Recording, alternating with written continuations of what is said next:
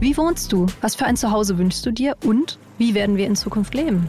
Mein Name ist Celine Lauer. Ich bin Michael Fabricius und in unserem Podcast Zwei Zimmer, Küche, Bad gehen wir für euch den großen Fragen des Wohnens auf den Grund. Ich bin Wissenschaftsredakteurin bei Welt. Und ich bin Immobilienjournalist. Zusammen schauen wir uns für euch jede Woche ein neues Thema an. Ich analysiere die Lage mit Blick auf Wirtschaft und Immobilienmarkt. Und ich ordne das Ganze dann aus einer wissenschaftlichen Perspektive ein. Alles rund ums Eigenheim, zum Leben in der Stadt und auf dem Land erfahrt ihr bei uns im Podcast Zwei Zimmer, Küche, Bad. Kommt rein.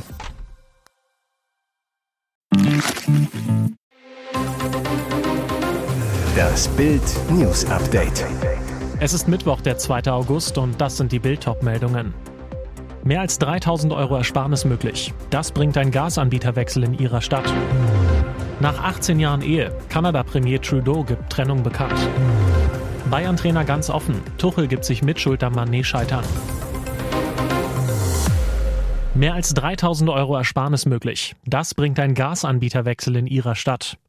Dass sich ein Anbieterwechsel finanziell oft richtig lohnt, ist längst kein Geheimnis mehr. Und das gilt nicht nur für den Strom, sondern auch für Handy, Öl oder Gasverträge.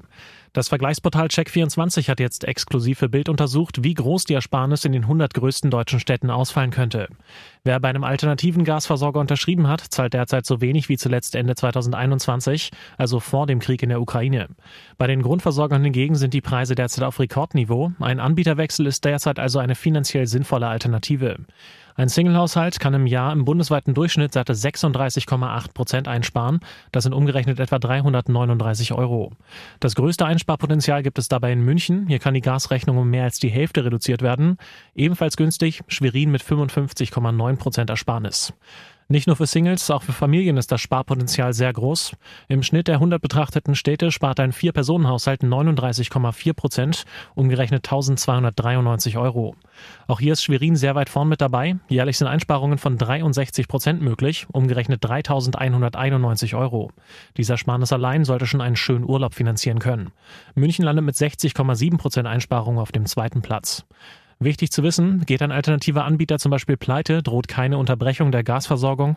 Sie fallen dann zuerst in die Ersatzversorgung des Grundversorgers, danach in die Grundversorgung. Mehr zu dem Thema auch auf Bild.de. Nach 18 Jahren Ehe, Kanada-Premier Trudeau gibt Trennung bekannt. Justin Trudeau und seine Frau Sophie Gregoire Trudeau haben beschlossen, sich zu trennen. Das teilten beide in sozialen Medien mit. Sophie und ich möchten die Tatsache teilen, dass wir nach vielen bedeutungsvollen und schwierigen Gesprächen die Entscheidung getroffen haben, uns zu trennen, schiebt Trudeau in einer Nachricht auf seinem Instagram-Account. Das Ehepaar hatte im Mai 2005 geheiratet. Sie haben drei gemeinsame Kinder. Trudeau und seine Frau schrieben in identischen Mitteilungen weiter, für immer bleiben wir eine enge Familie mit tiefer Liebe und Respekt füreinander und für alles, was wir aufgebaut haben und weiter aufbauen werden. Zum Wohle unserer Kinder bitten wir Sie, unsere und Ihre Privatsphäre zu respektieren. Sophie Gregoire Trudeau, eine frühere Fernsehmoderatorin, war während Trudeaus politischer Laufbahn stets an seiner Seite. Sie wurde als Fürsprecherin verschiedener karitativer und sozialer Anliegen, darunter psychische Gesundheit und Gleichberechtigung der Geschlechter, wahrgenommen. Mittlerweile ist sie selbst zu einer öffentlichen Figur geworden. Laut einer Erklärung des Büro des Premierministers haben Trudeau und seine Frau eine rechtliche Trennungsvereinbarung unterzeichnet. Bayern-Trainer ganz offen. Tuchel gibt sich Mitschuld am Manet-Scheitern. Ehrliche Worte von Bayern-Trainer Thomas Tuchel. Beim Top-Test am Mittwoch gegen seinen Ex-Club Liverpool stand Sadio Mané nicht mehr im Kader des deutschen Rekordmeisters. Der Senegalese ist seit Sonntag nicht mehr bei der Asientour der Münchner dabei, weil er zum Saudi-Club Al-Nasser wechselt. Das gaben die Bayern am Dienstagabend bekannt. Ein frustrierender Blitzabgang nach einer extrem enttäuschenden Premierensaison mit nur einem Tor im Kalenderjahr 2023. Doch statt Manet zu kritisieren, gab sich Trainer Thomas Tuchel am Dienstag selbst eine Mitschuld am Scheitern des Sturmstars. Der Bayern-Trainer sagt, ich kann verstehen, dass ihm das wehtut. Wir haben ihn nicht zu seinem vollen Potenzial gebracht. Das ist auch mein Job, meine Verantwortung. Das sind traurige Momente. Groll hegt Afrikas Fußballer des Jahres 2022 deswegen aber nicht auf seinen Ex-Coach. Bevor die Bayern am Sonntag nach Singapur aufbrachen, gab es einen emotionalen Abschied. Tuchel berichtet, wir hatten eine große, lange Umarmung. Wir haben uns darauf verständigt, dass wir beide diese Entscheidung nicht mögen, aber sie für das Bestmögliche in dieser Situation halten, sagt er. Was Mané über sein Vorzeiges München aus hinwegtrösten dürfte. Beim Ronaldo-Club Al-Nasser soll er laut saudischen Medienberichten jährlich 40 Millionen Euro verdienen. Netto. Tupperware im Aktienrausch. Eigentlich steht es schlecht um den Designplastikdosenhersteller. Am 20. Juli lag die Tupper-Aktie bei mickrigen 56 Cent. Doch wie aus heiterem Himmel nahm das Papier Fahrt auf. Innerhalb von zwölf Tagen stieg der Wert um mehr als 800 Prozent auf 4,91 Euro. Das Verrückte, für den heftigen Kursanstieg gibt es keinen erkennbaren Grund. Das Unternehmen selbst hat in den letzten Tagen keine Mitteilung rausgegeben und auch Branchenbeobachter können die aktuelle Entwicklung kaum nachvollziehen. Das berichtet das Handelsblatt. Woran die Aktienachterbahnfahrt erinnert, das GameStop-Kursfeuerwerk von Anfang 2021. Damals stieg die Aktie der schwer angeschlagenen US-Einzelhandelskette von knapp 20 Dollar auf zwischenzeitlich 480. Damals wurde der Begriff der Meme-Aktie geboren, also eine Aktie, deren Kurs durch Absprachen in Internetforen nach oben getrieben wird. Bei GameStop war das damals Wall Street Bets, mein Unterforum des sozialen Netzwerks Reddit. Und zu genau solch einer Meme-Aktie könnten jetzt auch die Tupperware-Papiere avanciert sein. Und dann gilt Vorsicht, denn der Tupperware-Kurs stützt sich so aktuell auf reine Spekulation und auf Bewegungen, die häufig genug der Unterhaltung dienen. Dass die Plastikdosen-Aktie also schnell wieder zum Sturzflug ansetzt, ist mehr als wahrscheinlich. Und jetzt weitere wichtige Meldungen des Tages vom Bild Newsdesk. Riesensorge in Berlin. Russland eskaliert. Deutsche Regierung fürchtet Putins Armeeplan. Der Kreml kündigt eine neue Mobilisierungswelle an, doch wie lange kann Putin eigentlich noch Krieg führen? Nach Einschätzung von Experten der Bundesregierung noch sehr lange, denn zumindest was die Anzahl der Soldaten angeht, gibt es noch erhebliche Reserven. Um die hohen Verluste der russischen Armee in der Ukraine auszugleichen, erließ Putin bereits im vergangenen Herbst ein Dekret zur Teilmobilmachung. 300.000 Reservisten sollten eingezogen werden. Diese hastig erfolgte Mobilisierung galt jedoch eher als akute Maßnahme, um den Vormarsch der ukrainischen Streitkräfte aufzufangen. Diese hatten damals in den Regionen Kharkiv und Cherson große Geländegewinne erzielt und den russischen Invasoren hohe Verluste zugefügt. Die russische Armee kann nun noch viel umfassender auf die mehr als zwei Millionen Reservisten zugreifen, da die Altersgrenze angehoben wird. Die Maßnahme deutet auf eine weitere Militarisierung der Gesellschaft hin. Laut Einschätzung der Experten der Bundesregierung gegenüber Bild könnte Russland die Anzahl aktiver Soldaten auf bis zu drei Millionen erhöhen, wenn der Kriegsverlauf in der Ukraine es nötig mache. In Moskau sei man bereit, den Krieg auch noch zwei oder drei Jahre zu führen. Ließ er sich als V-Mann anwerben, Polizei und Hells Angels jagen diesen Rockerboss. Versteckt sich der Rockerboss nur vor der Polizei oder tauchte er ab, weil er als V-Mann seine Rocker-Kollegen verriet und um sein Leben fürchten muss? Aufregung um den Chef der Hells Angels in Bielefeld.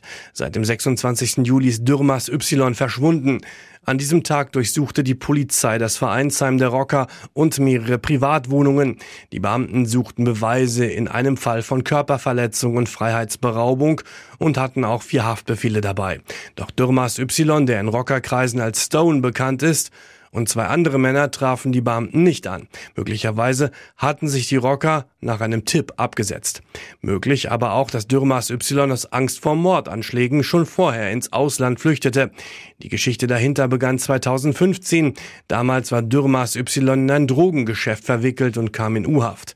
Gerüchte aus dem Rockermilieu besagen, dass sich Stone im Knast von der Polizei als V-Mann anwerben ließ und als Gegenleistung mit einer Bewährungsstrafe davonkam. Rockern war in der Zeit danach aufgefallen, dass die Zahl der Polizeieinsätze gegen sie auffällig stieg und Stone stets ungeschoren blieb. Ihr hört das Bild News Update mit weiteren Meldungen des Tages. Frau kriegt beim Wandern plötzlich ein Kind. Sie wusste nichts von der Schwangerschaft. Wunder beim Wandern. Sie ahnte nichts, machte einen Ausflug in einen Nationalpark. Eine Touristin aus Luxemburg hat in Kroatien aus heiterem Himmel ein Kind zur Welt gebracht. Die 22-Jährige sei auf eine Toilette gegangen, berichten kroatische Medien. Dort habe sie dann plötzlich Wehen bekommen. Dabei wusste die Luxemburgerin nach eigener Aussage überhaupt nichts von einer Schwangerschaft. Ihre Begleiter setzten einen Notruf bei der Bergrettung ab. Nach etwas mehr als einer Stunde Fußmarsch kamen die Retter an und sahen eine Frau, die gerade auf einer Toilette entbunden hatte. Der Parkranger und ihre Familie waren bei ihr. Als die Umstände vor Ort klar wurden, machte sich auch eine Gynäkologin auf den Weg. Sie musste zwei Stunden nach der Geburt aber nur noch die Nabelschnur durchtrennen. Alles ist gut gegangen. Die Frau und das Baby wurden mit einem Rettungswagen ins Krankenhaus gebracht. Beide sind wohl auf. Hier ist das Bild News Update. Und das ist heute auch noch hörenswert. Der totgeglaubte Ex-Schalke-Spieler ist auf der Flucht. Der Fall von Yannick Kamba ist schier unfassbar. Der ehemalige Fußballer verschwand 2016 in seine Heimat Afrika. Dann die Schocknachricht, Kamba starb dort bei einem Unfall. Tränen, Trauer, Todesanzeige in der Zeitung. 2019 tauchte der Mann wieder in Deutschland auf. Ermittler der Polizei fanden heraus, alles war offenbar gefälscht, um 1,2 Millionen Euro Versicherungssumme zu kassieren. Am 16. November 2021 bekam der Chemielaborant und seine Frau als Komplizin die Quittung vom Landgericht Essen. Drei Jahre und zehn Monate Knast wegen Betrugs. Jetzt erreichte Bild den flüchtigen Betrüger per E-Mail. Er beteuert, ich bin unschuldig, ich bin sehr enttäuscht von Deutschland. Die hatten und haben null Beweise gegen mich, aber wollen mich erst ins Gefängnis schicken und dann abschieben. Dann lieber gehe ich freiwillig nach Afrika.